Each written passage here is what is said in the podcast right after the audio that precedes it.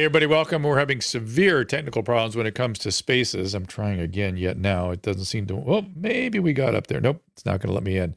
Uh, my guest today is Jeff Deist. He uh, is from the Mises Institute, uh, and he will talk about, amongst other things, the history of Ludwig von Mises, Keynes, Hayek, these famous uh, economic theorists, and you know why uh, he stays with the Mises Institute. He's actually the president of the Mises Institute. He has previously worked on congressional congressional staff of Ron Paul, a well-known libertarian, and there is a very tight connection between libertarianism and the uh, Mises Austrian school.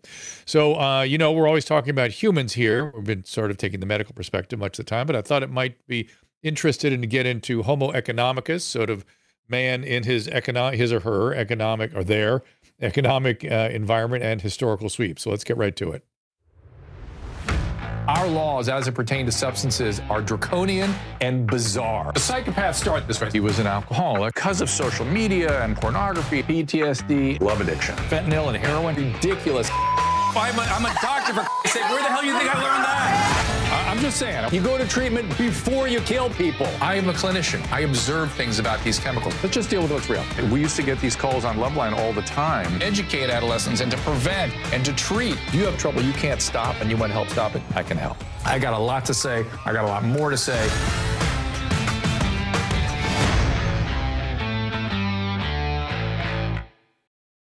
This episode is brought to you by Shopify. Do you have a point of sale system you can trust, or is it a real POS? You need Shopify for retail. From accepting payments to managing inventory, Shopify POS has everything you need to sell in person. Go to shopify.com/system all lowercase to take your retail business to the next level today. That's shopify.com/system. Well, my apologies today. I have been. Uh, I was on a Twitter Spaces with uh, Mario uh, Mario Nawfal a few minutes ago, and I had to jump off to do this. And once I jumped off, his, and by the way, I had trouble getting on his Spaces because he was inviting me to co-host. Clearly, some glitches over on Twitter Spaces, uh, and in addition, while I was co-hosting, I couldn't hear anybody talking. So Mario was on me why I wasn't jumping in more because I hadn't couldn't hear a damn thing.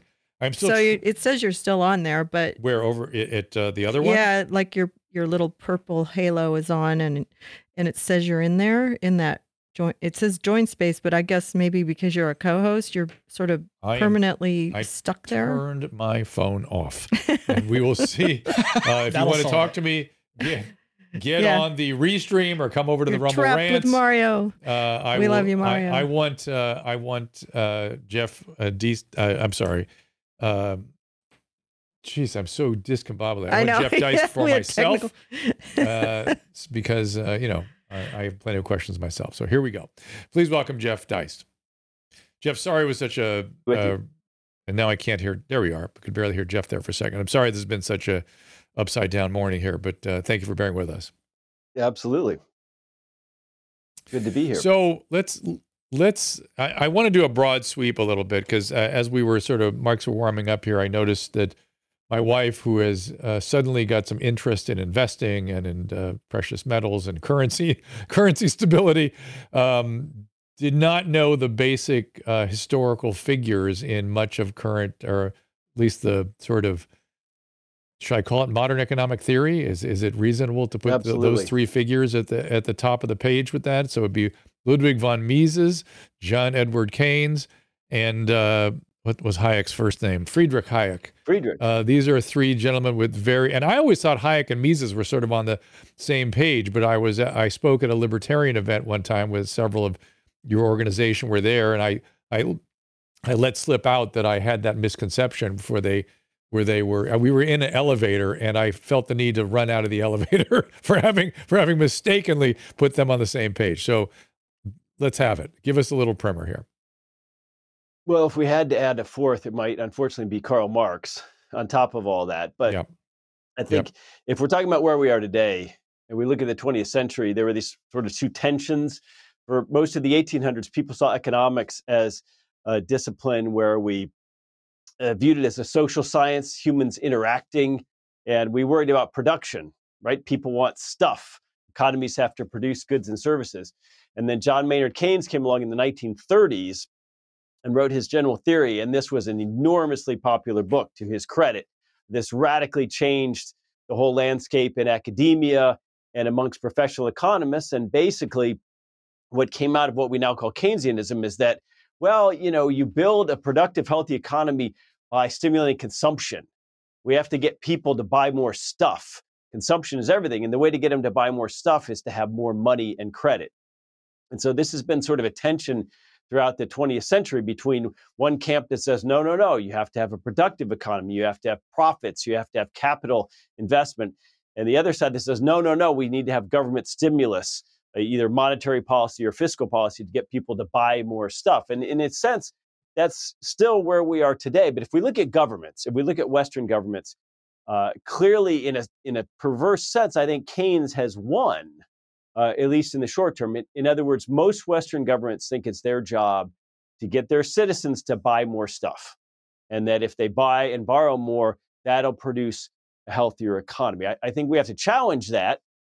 And I think the, the role of gold in the financial system uh, helps to serve as a warning against that. But nonetheless, we live in an era where uh, the idea of stimulus, the idea of creating more demand is at least at, at the governmental level, the the animating force in economics.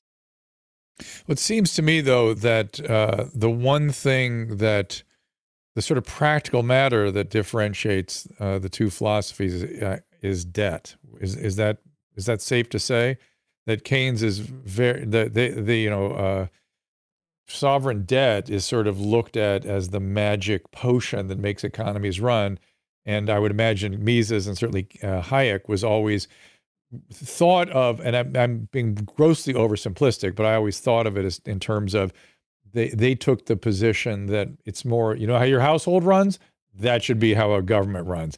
That uh, essentially save the currency and the banking and these other things that make it more complex. But ultimately, much like a household, a government should pay its pay its bills, not carry too much debt, accumulate a certain amount of savings and you know invest in itself. Well and that was certainly the view for the, the first half of american history. Other than during the civil war period america generally did not have national debts. And it was really up until world war one when the amount of debt the us government had tripled basically from 1914 to 1917 they were selling war bonds and this was the idea was that hey we're all part of this war effort so that was absolutely the thinking and i think even calvin coolidge embraced that thinking now today there's a very different mindset and this isn't just something that's on the left i mean if you recall dick cheney during the W years famously said, Well, we've proven that debt doesn't matter. When people were challenging all the expenses of going into Iraq and Afghanistan and all the deficit spending. Uh, and of course, very scary. On the on, on the left, uh, there's a whole uh, new school of thought called MMT, modern monetary theory, which basically says you can have unlimited sovereign debt unless you get hyperinflation in the economy. So there are certainly people like Paul Krugman who may be among, I, I would argue, is among the most the top five most famous economists today. He writes for the New York Times. Uh, Paul Krugman essentially says government debt doesn't matter. I think that's profoundly wrong, I think it'll have tremendous uh, bad ramifications for this country. The question is just when those ramifications come, how long they can be put off. And so, if it's beyond one's own lifetime, then, uh, like John Maynard Keynes says, you know, in the, in the long run, we're all dead. Uh, so, it, it, I suppose it depends on your philosophy. But if your philosophy uh, includes caring about future generations of Americans, then I think we have to look at it.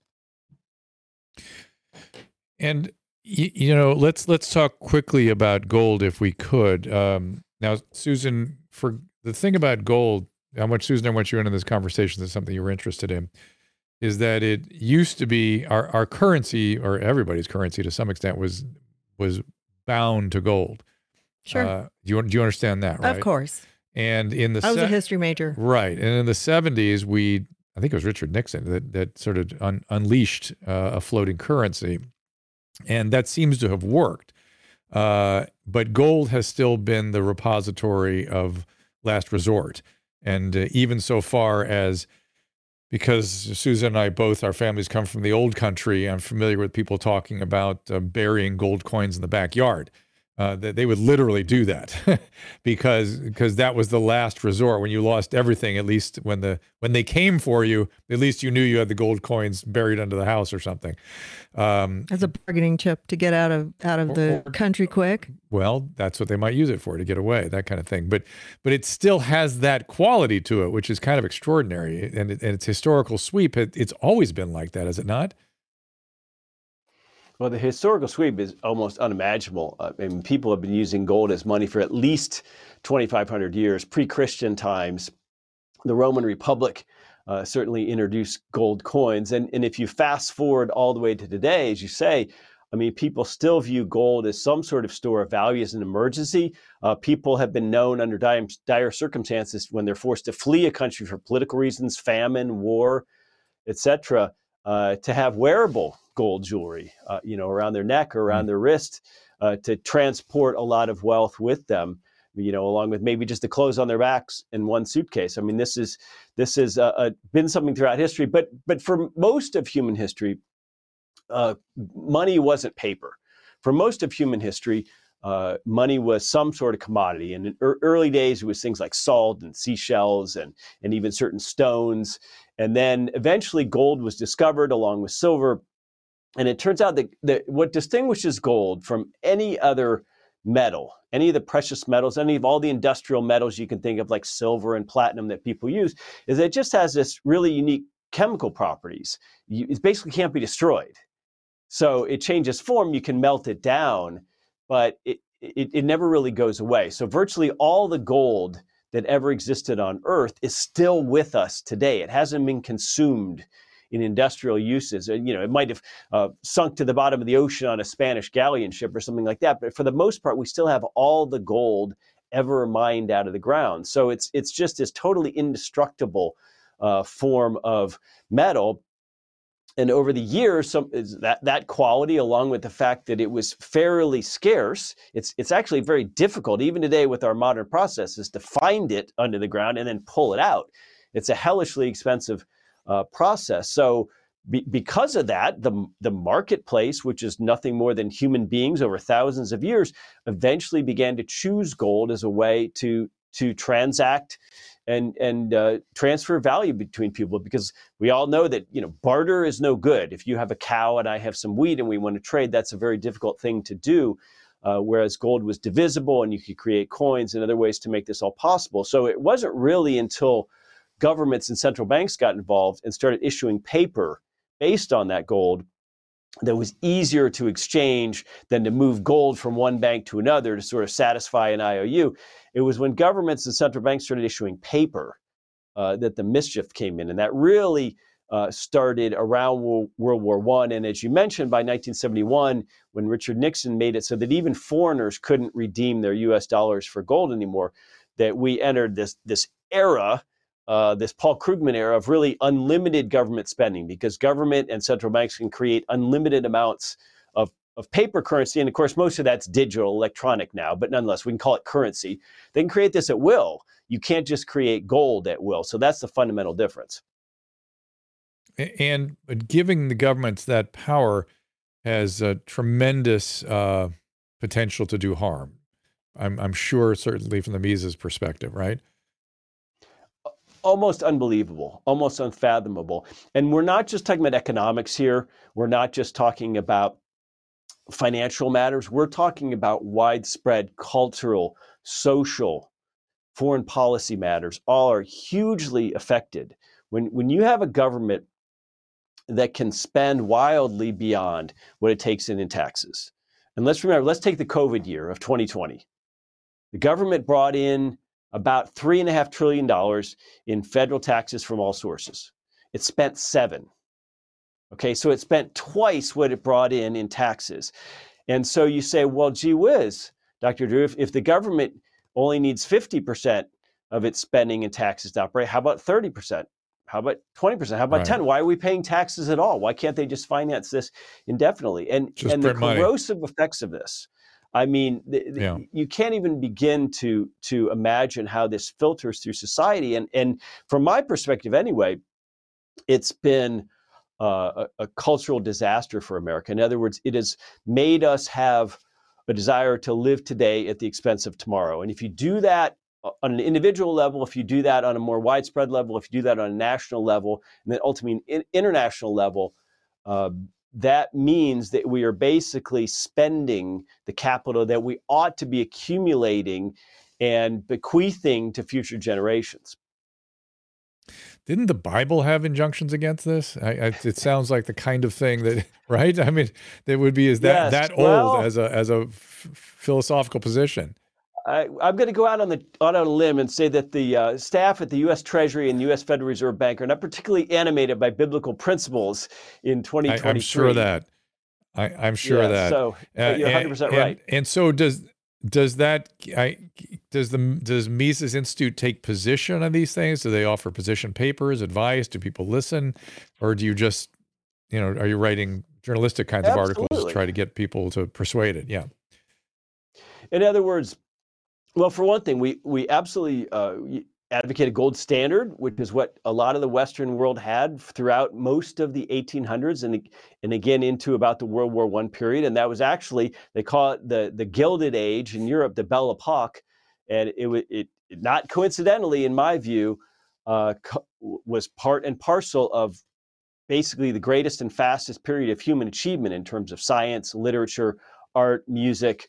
Uh, all kinds of cultural elements, and I, and I would argue that that was because we had a form of sound money, a, a form of money that government couldn't tinker with, that government couldn't just produce uh, willy nilly. So when we, we got rid of that, basically what we did was we created a political seduction for the political class. In other words, once you were unleashed from this need to have sound money and to actually tax people to do all the things you want to do, that created the circumstances where we could have things like beginning in the 1930s, just a, a couple decades after the creation of this central bank, we could have all of the New Deal programs, which were tremendously expensive. You fast forward to the 1960s, we could have all of Lyndon Johnson's Great Society programs. We could prosecute the, the World War II. We could prosecute the war in Vietnam. Uh, you know, we could have spending beyond our means. And now, uh, because what the government does and what the central bank does affects the credit markets for normal people like us. Uh, that's also filtered down to where the cost of borrowing money is, in my opinion, cheaper than it would be without all this tinkering. And so it's not just government that lives beyond its means. As a result of this, as a result of a relentless, many decades long pressure on, on interest rates, making them lower and lower and lower, Americans do all kinds of things in response. They buy bigger houses than they would otherwise. They drive fancier cars than they would. They take nicer vacations. Their kids go to more expensive colleges and take out bigger student loans. It's really, again, a cultural and, and social issue. And, and when you corrupt the money of a country, I would argue that you're, in, in a sense, you're corrupting the soul of it. You're corrupting the culture itself. How, how in the world would you get back to the gold standard from where we are?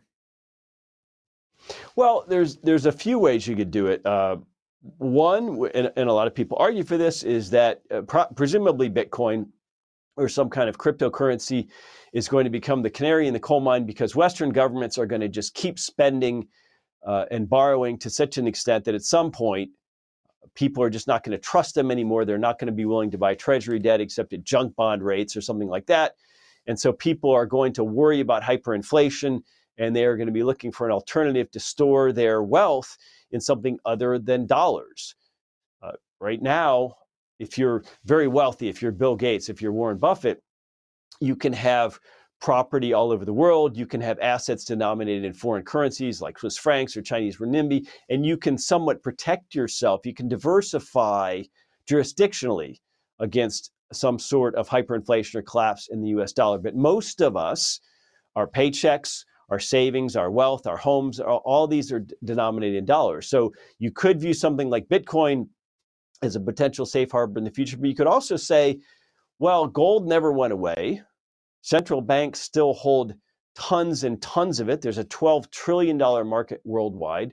And with, with digital division now, we have the ability to have physical gold, but trade it amongst each other, use it as money using you know, the equivalent of a debit card, let's say And so gold could once again reassert itself in terms of its moneyness. Now, the question is not one of whether we have the technical ability to do this. The, the question is one of whether governments, including our own, will literally use force, will literally pass laws to prevent that, and come send people with guns and put you in jail if you do. That's that's a political question. But the idea that we could use gold or Bitcoin uh, as money is not a technical problem. We know how to do that.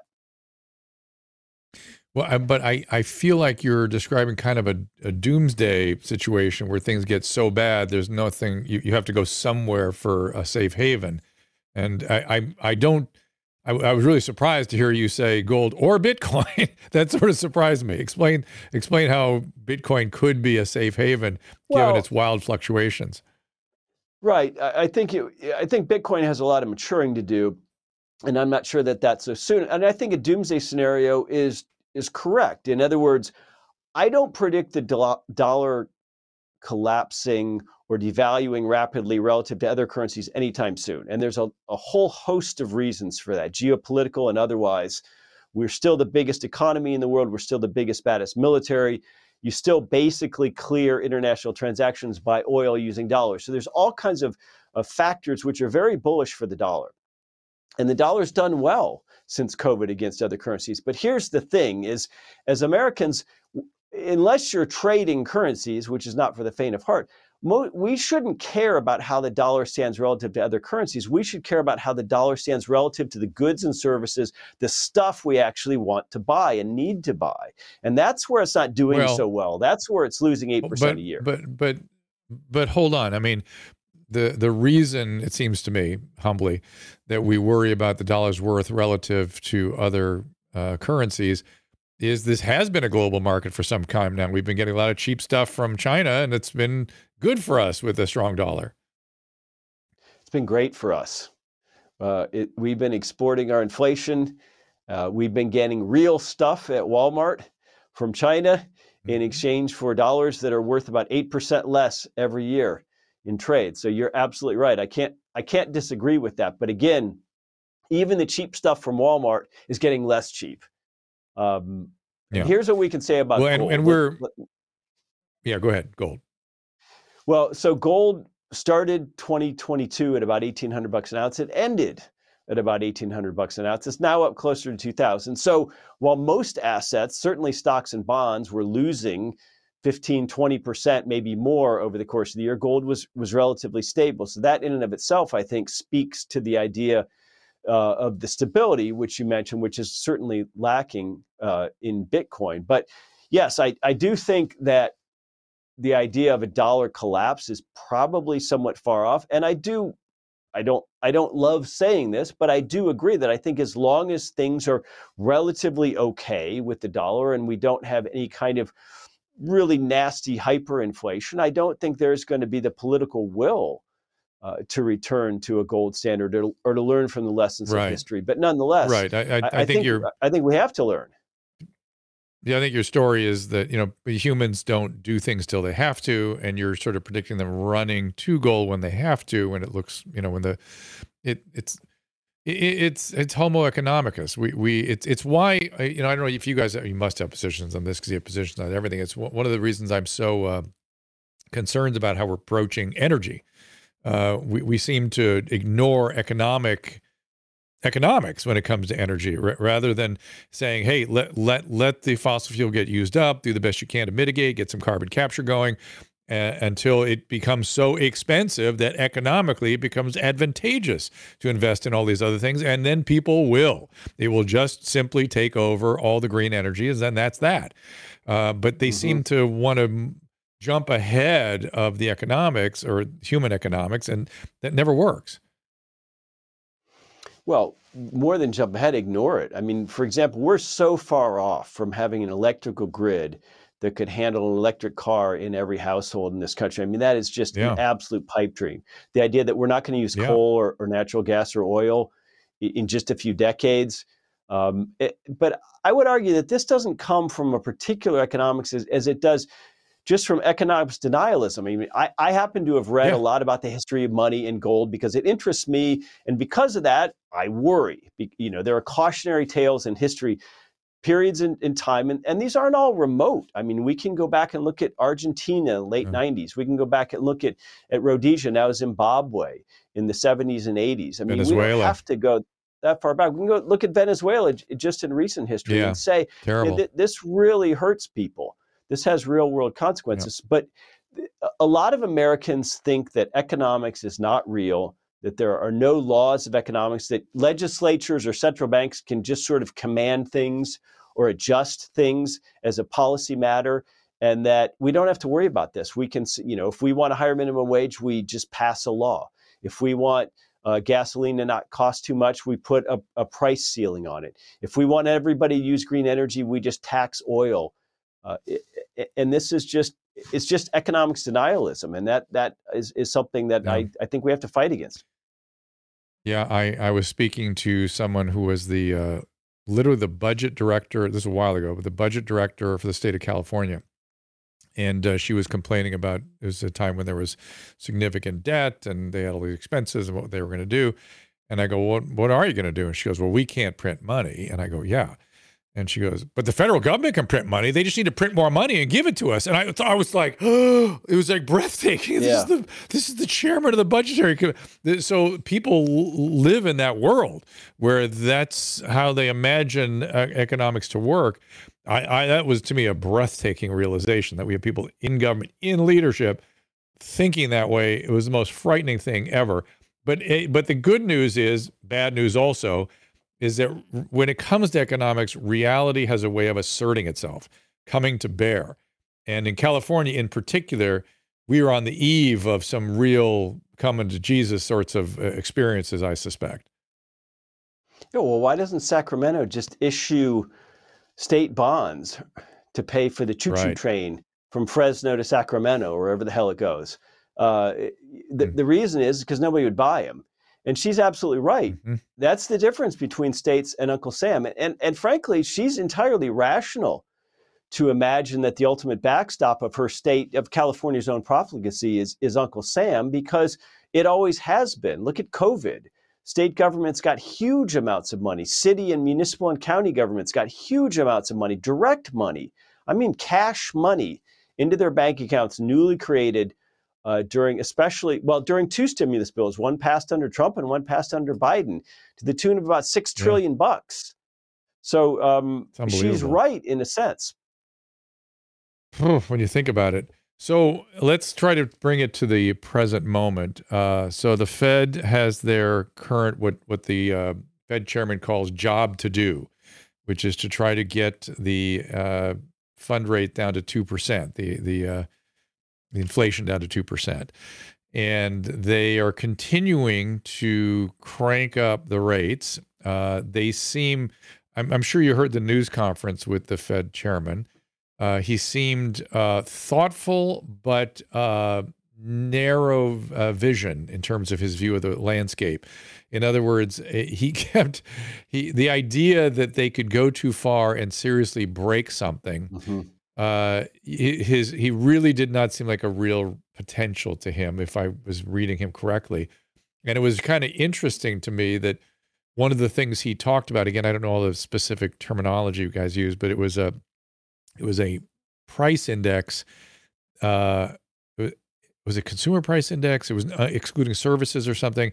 Had dropped rather precipitously, very suddenly lately, and I thought gosh, whenever you see a delta accelerating, you, you should have uh, a, a good deal of caution moving forward. You should at least uh, at least pay attention. And he, his position was, oh yeah, it's very rapid change. We don't expect that to continue. So anyway, it's like, mm-hmm. whoa, you don't expect? Yeah, I don't. I hope hope you're right, but it, this is how you get into these these spirals that you have trouble getting out of. Well, let's think about that. He's a brilliant guy and I think a, a well-meaning guy, Jerome Powell.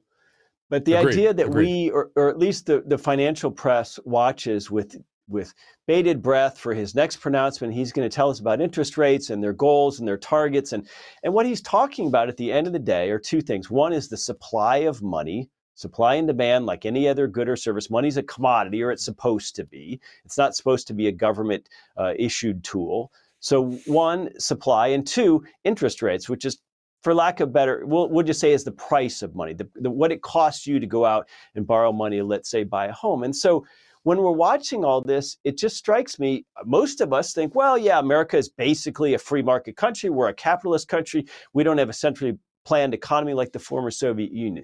But what if we had press conferences where instead of Jerome Powell, it was some secretary coming on and saying, you know, this is this is how many bushels of wheat we're going to produce this year in the US. We're going to direct the farmers to do this. Oh, and here's how many cars uh, Detroit's going to produce. And here, this is going to be the hourly mm-hmm. wage of the worker in Detroit. And this is this is going to be how much a, a, a, a two thousand square foot house cost. We we would we would look askance at that. We'd say, no, no, no. The market provides us with houses and with automobiles and with bushels of wheat. That's that's supply and demand. The market figures that out, and and, and capitalism is what makes us rich. So how come we don't have that same perspective when it comes to money? I mean, I, I consider the Fed a very spooky organization. I don't want I don't want my economy centrally planned, and half of it is because you've got a good and service on one side of every equation. You can look at that like a new Honda Accord judge the quality, maybe do some research, decide if you want to buy it. On the other hand of that equation is the US dollars that you're exchanging for it. Does Honda look at the quality of those dollars? Do they look at that and say, wow, you know, what's this Jerome Powell guy doing? We maybe we have to raise the price of the Accord a little bit to uh, to compensate us for this risk we're taking because we think this dollar we're getting is devaluing 8% a year. I, I mean, it really is very anti capitalist at the end of the day to have central planning of money. And that's what we've got. And, look, he's up against it. It, it. If you raise interest rates, the conventional thinking is that, well, that slows down the economy. Both businesses and individuals borrow less. Makes sense, right? We, we demand less of something that costs more.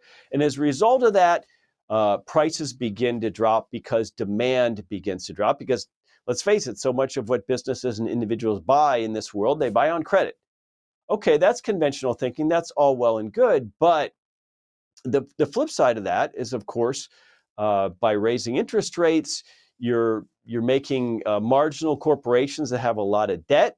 You're putting them on the edge. They might go bankrupt. They might not be able to make it in the new environment. Then that might reduce supply. You're probably putting some people out of work. I mean, generally speaking, uh, when we're trying to fight inflation, that results in more unemployment I mean, it's just this impossible situation. And what, what Jerome Powell inherited was decades and decades and decades, basically four decades from 1982 until 2022 of relentlessly lower interest rates. And I really think, you know, for your listeners, that we are in a new turning. In other words, 2022 marks a, an absolute turning point in the US economy, and that in the future, for many, many decades, we should expect higher interest rates and higher inflation, that the, the, the go-go days of the last four decades are over. So he's not going to get to that 2%. I don't think we're going to have 2% consumer price inflation this decade. No way. That's my opinion. Yeah. That's that's his goal. He might break things trying to get there. And uh, that that's very it's very interesting. Now it, we have been essentially discussing sort of economic philosophy slash economic history, right? There are people, say at University of Chicago, that believe really the, the the the, thing about economics is it's just mathematical models. It's more like physics. Mm-hmm. You just build the right model, and then you can predict, you know, how things are going to move, and uh, you know how to how to, you know, what buttons to push to get things to go in the right direction, what levers to push, so to speak. Um, we're not going to talk about that. I, I find I find that kind of boring because there's so much interesting history and, and philosophy around economics. I've taken a little break. When I get back, I want to bring in our friend Adam Smith. And and actually I don't really know Mises' relationships with Adam Smith, how how close that relationship is or or is not. It might be interesting. And I'd like to kind of expose people to some of uh, Adam Smith's uh, genius, if you don't mind. You up for that? Absolutely. You bet. All right. Be right, right back after this. Not sure how to say I love you this Valentine's Day? Well, nothing says I love you more than a few minutes of relaxation, and Genucel Skincare does just that. Gives you the luxury gift of feeling like you spent the entire day in the spa, all while, in fact, in the comfort of your own home. Susan loves to feel pampered and special, especially on Valentine's Day, so why not relax with a detoxifying mask and feel amazing after only one use? I am a snob when it comes to using products on my face. The dermatologist makes a ton of money from me. But when I was introduced to Genucel, I was so happy because it's so affordable and it works great. I was introduced to the Ultra Retinol Cream, which I love at night. All the eye creams are amazing. People notice my skin all the time, and I'm so excited because it's actually working. Genucel's mask works wonders by pulling out all of your imperfections to make you feel refreshed and looking like you just stepped out of a facial appointment. Order the Dr. Drew package today and try this amazing mask for free. That's right, every single Dr. Drew and Susan package includes a free mask to celebrate you and your loved one on this Valentine's Day. Go to Genucel genucel.com slash Drew and enter code Drew for an extra 10% off your entire purchase. Plus, all orders are upgraded to priority shipping for free. That's genucel.com slash Drew, G-E-N-U-C-E-L dot com slash D-R-E-W. My guest is Philip Patrick. He is a precious metal specialist, trains at University of Redlands. He has spent years as a wealth manager at Citigroup, and his current position is with Birch Gold Group, so, gold has always been uh, somewhat of a safe haven, particularly in times of great turmoil, uh, much like our present moment, I imagine. Gold has always traditionally been a safe haven asset. Gold specifically has, has always been about wealth preservation, right? Gold has always held its buying power. You can look at as far back as you like in history. In biblical times, one ounce of gold would buy somebody 400 loaves of bread. And today it does the same thing. So it's a store of value. But I would say in times like this, as you mentioned, it's particularly important when you're dealing with things like 40 year high inflation, uh, you know, the air that's coming out of a stock market bubble. These times in particular tend to drive gold and silver up quite significantly. If things are different, the solution needs to be different as well. So I encourage everyone to get informed, and we have a lot of good information here to help your listeners. Just a reminder I am not a financial advisor, and I do not give out financial advice nor investing advice. Birch Gold has an A plus rating with the Better Business Bureau, countless five star reviews, and thousands of satisfied customers. Check them out now. Visit birchgold.com slash Drew and secure your future with gold. Do it now. This episode is brought to you by Shopify. Do you have a point of sale system you can trust, or is it a real POS? You need Shopify for retail. From accepting payments to managing inventory, Shopify POS has everything you need to sell in person. Go to shopify.com slash system, all lowercase, to take your retail business to the next level today. That's shopify.com And we're back. We're back with Jeff Deist from the Mises Institute, and we were about to talk about uh, a well, uh, a gentleman, uh, part of the Scottish Enlightenment, who was actually originally a moral philosopher before he came up with his uh, Wealth of Nations. And people have all kinds of strong feelings about Adam Smith, but forget the fact that he was actually a moral philosopher. He would have described himself as a moral mm-hmm. philosopher. And uh, he has a famous phrase. Uh, it sort of summarizes his moral philosophy, is which is that men uh, desire to be not only loved but to be lovely. In other words, liked, admired in the eyes of others. And he has this extraordinary book where he talks about, amongst other things, how the manufacturing of, say, a sailor's pea coat could, you know, be the price it is, given the extraordinary steps it goes through uh, and I think was it the, manufacturing pins was his other thing. How how it is we're able to manufacture pins with greater efficiency, given the way we conduct our economies. But I'll tell me about little Adam Smith and a little relationship with Mises. Well, it's so it's great that his book is called Wealth of Nations. I mean, it's an absolutely staggering book. And earlier you mentioned the idea of technical economists who viewed things in a formulaic or mathematical way. Well, Adam Smith was coming at this in the original way. And as you mentioned, the idea that this is a social science. As a matter of fact, the idea of an economist as a standalone discipline didn't really exist until the 20th century. Throughout the 1900s, people who studied economics thought that they were viewing a uh, studying human relationships, and this was all related to sociology and philosophy and even logic. Uh, it wasn't until the 20th century that we started to think of economics as this discipline and it got infected with the methods of the hard sciences. You mentioned physics. Well, in physics, we can observe phenomena in nature. We can develop a hypothesis and then we can go test it empirically and we can retest it and we can try to prove or disprove it because nature has.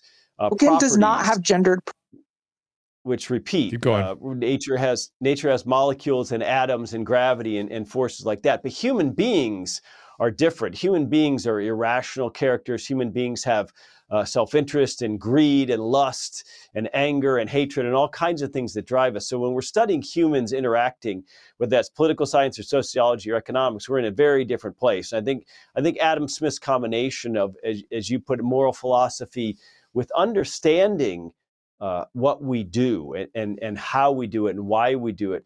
You know, calling his book "The Wealth of Nations," nobody in economics writes like that today. That that's the question before right. us, right? We're all worried. How how did America get so rich? What if it all went away? Could could we screw this up?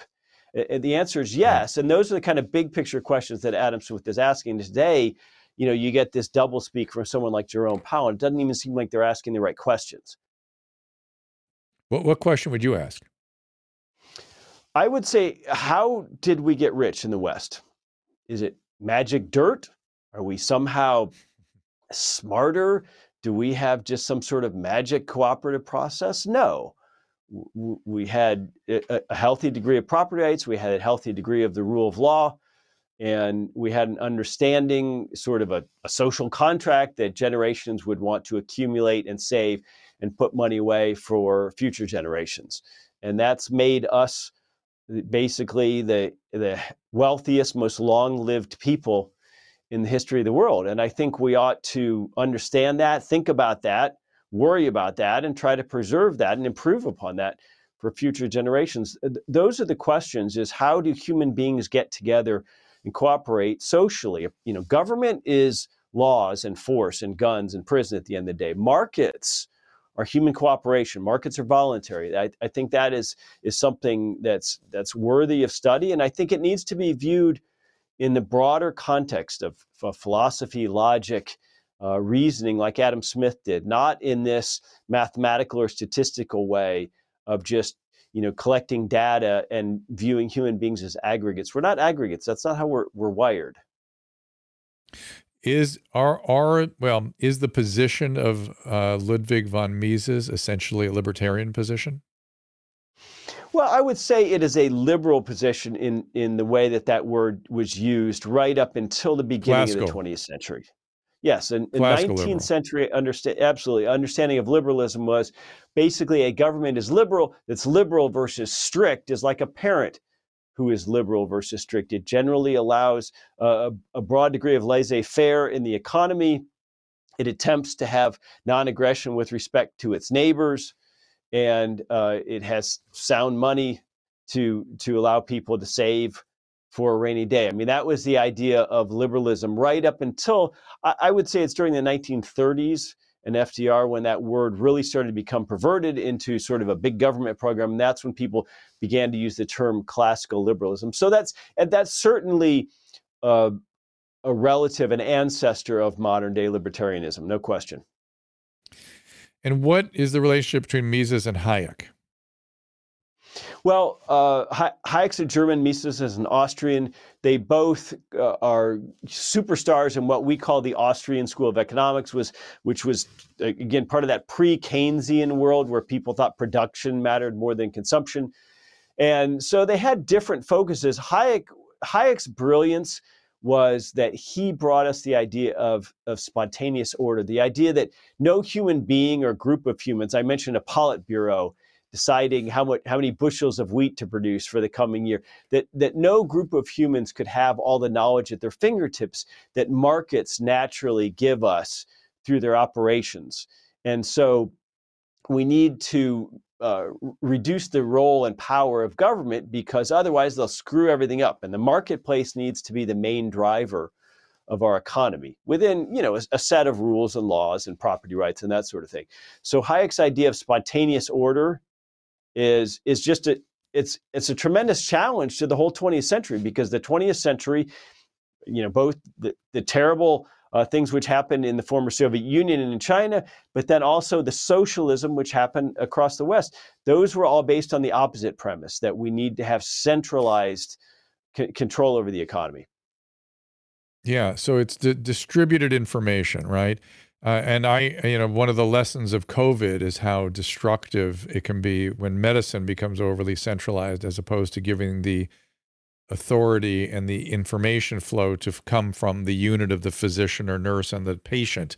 Uh, that becomes an insignificant relation or an insignificant source of information, and some bureaucratic structure gets put on top of it, and it is incredibly destructive. How how is it that we can't seem to learn the lesson that centralization and totalitarian and forcing is inefficient and in mm-hmm. all, and, and, and especially when it's guided by ideology has sort of infinite capacity to do human harm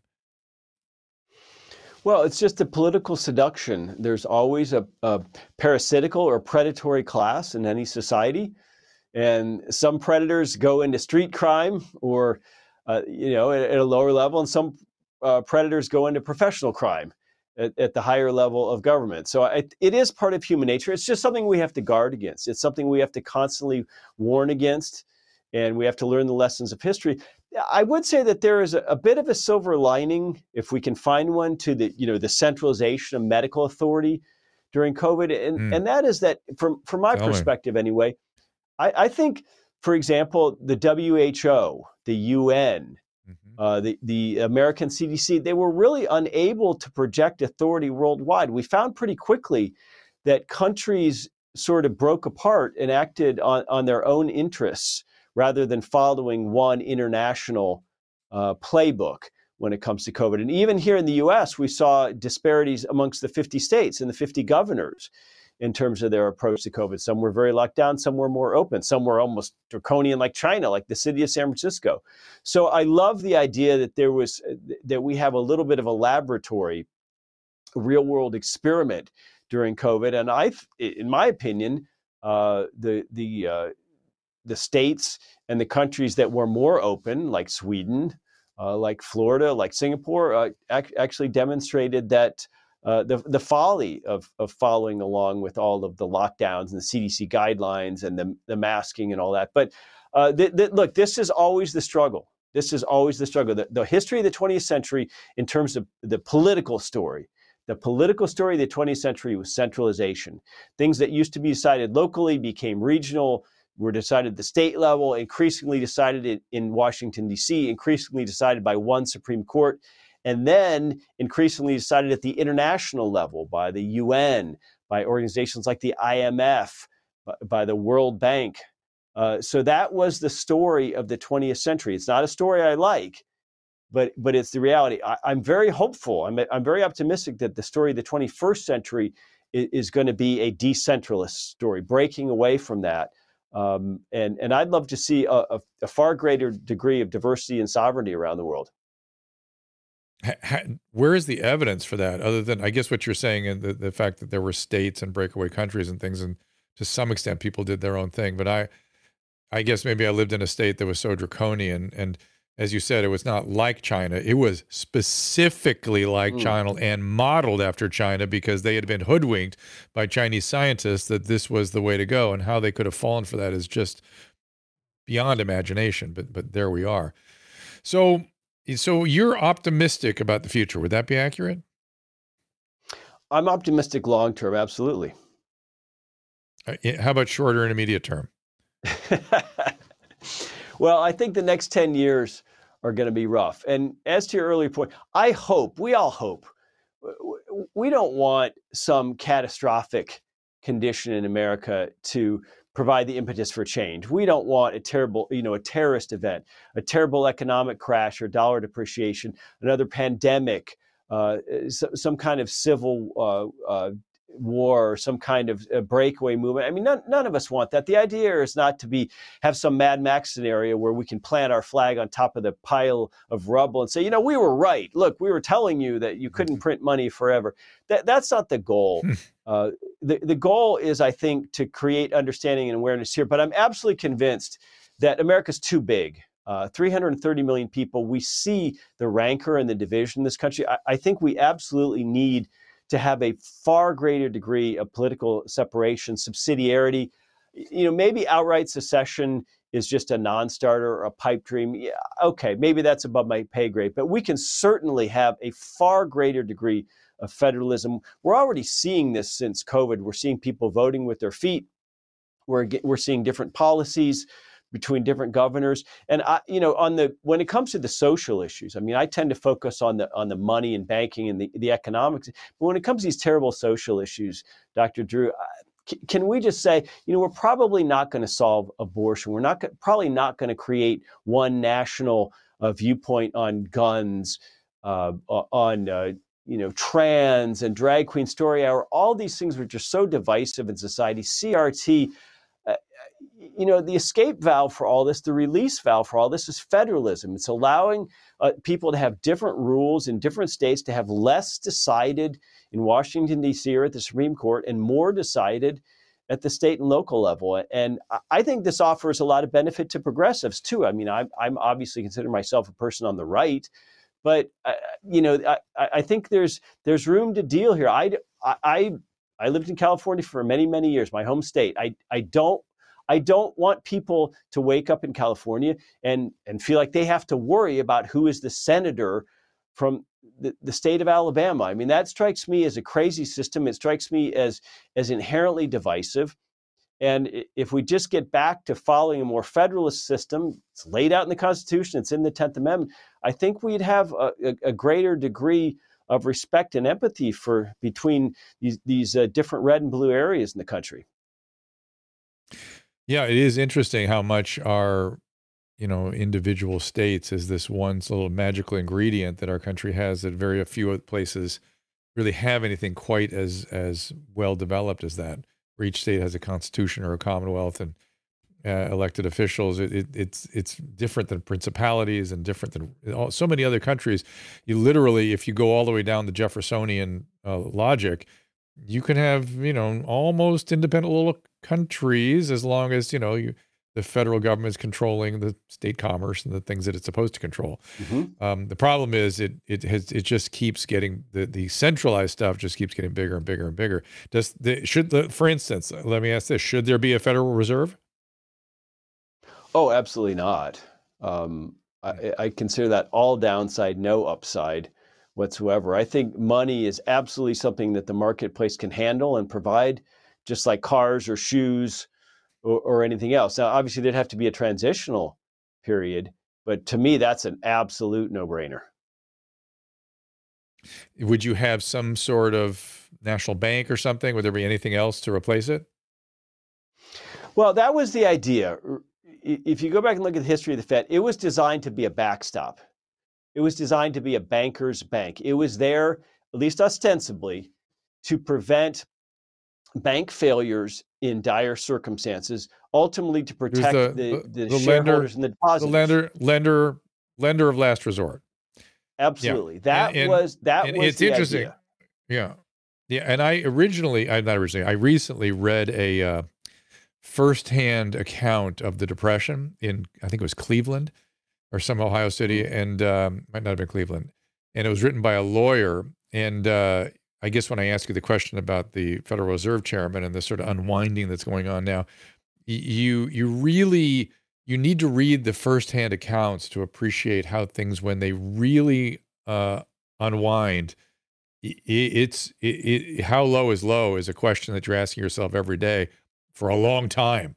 Uh, he, uh, you know, he kept talking in, in this diary. I forget what it was called. It was, it, but it was, uh, you know, you just go, oh no, another bank failed. Well, that must be the last one. We're going to be okay. And then, oh, another, two more fail. Then things would stabilize, and people would get back in and start speculating again, the way they did in what caused the original unwinding. And then, of course, there'd be another leg down. Uh, and and I don't think people have a sense of what that is and how how that can happen. Well, it was a very scary time no question about it. But I think we have to look at the performance of the Fed since then. I mean, we've had uh, booms and busts throughout now more than 100 years of central banking in the United States. So how do how do we judge a success? Has your dollar held its purchasing power uh, over the last 50 years? I mean, arguably it has not at all. So uh, the the question is always, you know, how what's the unseen? How, what would things have looked like in the absence of the Fed? What would things look like if we actually use gold as money and exchange that using you know paper or digital uh, uh technology on top of it? I mean, we'll, we'll never know. Uh, and I'm not saying that this sort of unwinding would be easy. The idea of having more uh, uh, sovereignty at the state level that doesn't solve the dollar, that doesn't solve the national debt, that doesn't solve uh, federal entitlements. So I'm, I'm, not suggesting that any of this is easy, but I'm I'm strongly suggesting that if we want to stave off what looks like a really nasty uh, inflation, what looks like a really unserviceable debt, what looks like a bunch of unpayable entitlements, uh, and what could ultimately become a national bankruptcy or even the destruction of the US dollar. That might sound far fetched, that might be decades up, but nonetheless, it's never going to be easier to start addressing these problems than today. And so I guess that's why personally, I wish we weren't uh, talking about trans or the latest school shooting or something like that all day. When, when, from my perspective, we have these mechanical structural problems in the country which we ought to be addressing. Susan, any questions before we wrap this up? Uh, no, I know she had some gold, no, gold on her brain. no, I I, I still don't understand gold, like how it goes up and what the it, value of it is. But I get well, okay. that there's only so much of it. But are we betting on gold? Or are we buying gold? Or are we, you know, how do we? I, Who's we? We obviously, whoever owns it, um, we obviously don't have it. Um, I, but I just I don't understand how the value is it because it's supply and demand and people buy more and more of it or bet on it. It's price. Just maybe you ought to talk a little well, bit. how does the price go up? Maybe That's you ought to talk about price. Well, I, like, people, how did it go up three hundred dollars this year? More people wanted supply it. and demand, um, and it, and yeah. it is certainly something that you should view as a safe haven. I wouldn't view it as an investment. I would view it as exchanging one form of money for another. In other words, you give up some U.S. dollars, you get some gold in return hopefully in physical form rather than just a you know ownership in an ETF or something like that. And so it doesn't pay dividends. It just sort of sits there. Uh, so I wouldn't suggest going out and selling your house or putting your entire net worth into it on the idea that it's going to go up because I'm not sure that it is. But what I here's what we do know. We do know that it's never Can gone you to zero. sell it? Like what do you do with it after you buy it? You put it in your your safe and then it goes up in value. You put Can it in your sell safe. It, sell it. So you you could absolutely sell it at some point. It's it's never gone to zero in thousands and thousands of years. And and here's the thing is almost again, almost all the gold that's ever been produced is still on earth today. So let's say gold, let's say we had some economic uh, crisis in America and gold went from roughly $2,000 an ounce, it went to $4,000 an ounce. And all of a sudden people are clamoring to buy it the uh, precious metals dealers are, are, you know struggling to fill orders. Everybody wants gold. It keeps going up and up and up. Well here's the thing is uh, it, with almost any other kind of commodity producers would immediately rush in to fill the void and come up with a whole bunch of new uh, platinum or whatever it was that had doubled in a year. You can't do that with gold, even in the the years of biggest production, like in the 1980s when gold went up something like 40% in one year, no matter how much the effort is put into producing more gold in the mining sense, you know, even 2%, even creating 2% of the existing supply would be a stretch. So no matter what happens to the underlying price of gold, to increase the supply of it more than at the very most 2% a year, more likely 1% a year, is almost physically impossible. So you don't have to worry as much about the supply increasing rapidly to devalue the gold you hold. You do have to worry about that with dollars or other investments. You get that? I think so. Okay, Susan has been thinking Look, about gold there, lately. It, it won't so. go to zero. There's never been a there's never been a time where grandma died with a bunch of gold and left it to her kids or grandkids and they were unhappy because it was worthless. That yeah. has never happened. But lots lots of grandmas have died holding paper stock certificates for con- for companies that no longer exist. Worthless. That's right. that's one difference I would add. Well, Jeff, I appreciate you spending some time with us. It is Mises.org. And what's coming up for yes. the Mises Institute? Where do you want people to go? What do you want them to read? Anything you guys are well, excited we about? Have, Yeah, we have events year round. We're trying to be the canary in the coal mine here. Uh, if you go to Mises.org and go to our events page, or if you follow me on Twitter at Jeff Deist, all one word, you can keep up with everything we're doing. Thank you so much, sir. All right. Thank you, Dr. Drew. Appreciate you being here. And for everyone else, we uh, have a full week coming up next week. Um, Susan, I believe we have uh, Michael Shellenberger in here on Tuesday. Is that correct? Susan. Yes. Yeah. Here it comes. And Seven. then Ron Johnson on the Wednesday, the 8th. Uh, I and on the 9th, maybe we will just take some calls finally. And then we have Dave Rubin on the 13th. Rubin coming in the following week. Jessica Yeah, Rose. the 9th, we're, we're thinking um, possibly Naomi Wolf. Okay. We haven't talked to her in a while, and she, you know, Oh. she came on. Uh, this would be the Oh. time. To, I don't know if you saw what came out during the show, but there were more Pfizer files that came out from Project Veritas, specifically about Uh-huh. with recording specifically about the topics Dr. Naomi Wolf has been talking about. So this would be the time to get her on. Forever, yeah. Yeah, yeah, Sort She of wa- wom- she- we were always- issues. Okay. Yeah, We literally. I mean, I didn't. her I didn't get a chance.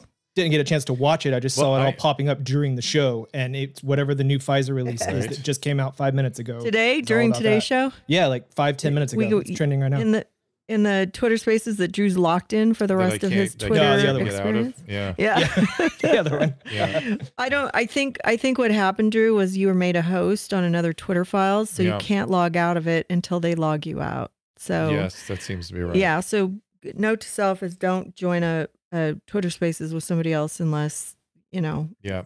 before a show. Or But maybe I just go back on there. I know. I'm sorry. Yeah, you can Crazy. go back if you want. I, you know. Goofy. All right. Uh, that's that's why all of a sudden something about gender popped up in the middle. Of oh yeah, that little that, that vocal thing. Well, I was trying to go in. There is no gender with gold. yeah, that's true. Uh, look, and this we just did a, a very light romp through economics here. It is a fantastically complex topic. It's like doing a light romp through medicine or something. It gets very, very complicated. But uh, Mises, I've always been fascinated by the Mises Institute and Hayek and his ideas. It seems to me that uh, Keynesianism has been sort of an overplayed hand. I, I just seems it seems excessive. But the Chicago School, people who are creating um, uh, mathematical models around economics, I'm, I'm fascinated by that because those can be very accurate and very useful. Are they uh, telling us something? Can they be, mm, you know, are they flexible enough to be able to deal with uh, future changes and the way humans are act and behave? It, because it's like trying to find a mathematical, model for human behavior.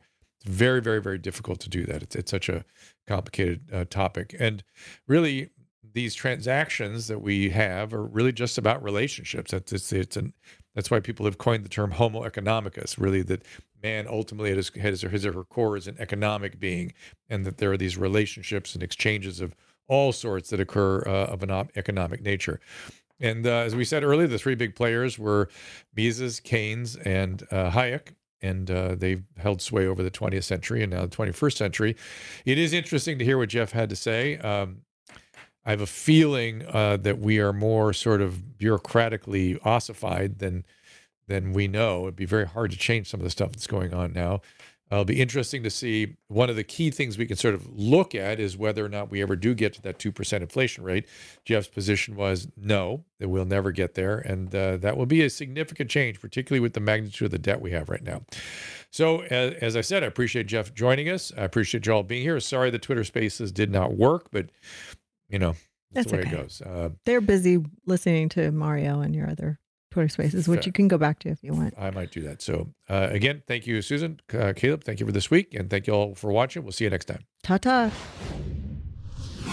Ask Dr. Drew is produced by Caleb Nation and Susan Pinsky. As a reminder, the discussions here are not a substitute for medical care, diagnosis, or treatment. This show is intended for educational and informational purposes only. I am a licensed physician, but I am not a replacement for your personal doctor, and I am not practicing medicine here. Always remember that our understanding of medicine and science is constantly evolving. Though my opinion is based on the information that is available to me today, some of the contents of this show could be outdated in the future. Be sure to check with trusted resources in case any of the information has been updated since this was published. If you or someone you know is in immediate danger, don't call me, call 911. If you're feeling hopeless or suicidal, call the National Suicide Prevention Lifeline at 800 273 8255. You can find more of my recommended organizations and helpful resources at drdrew.com slash help.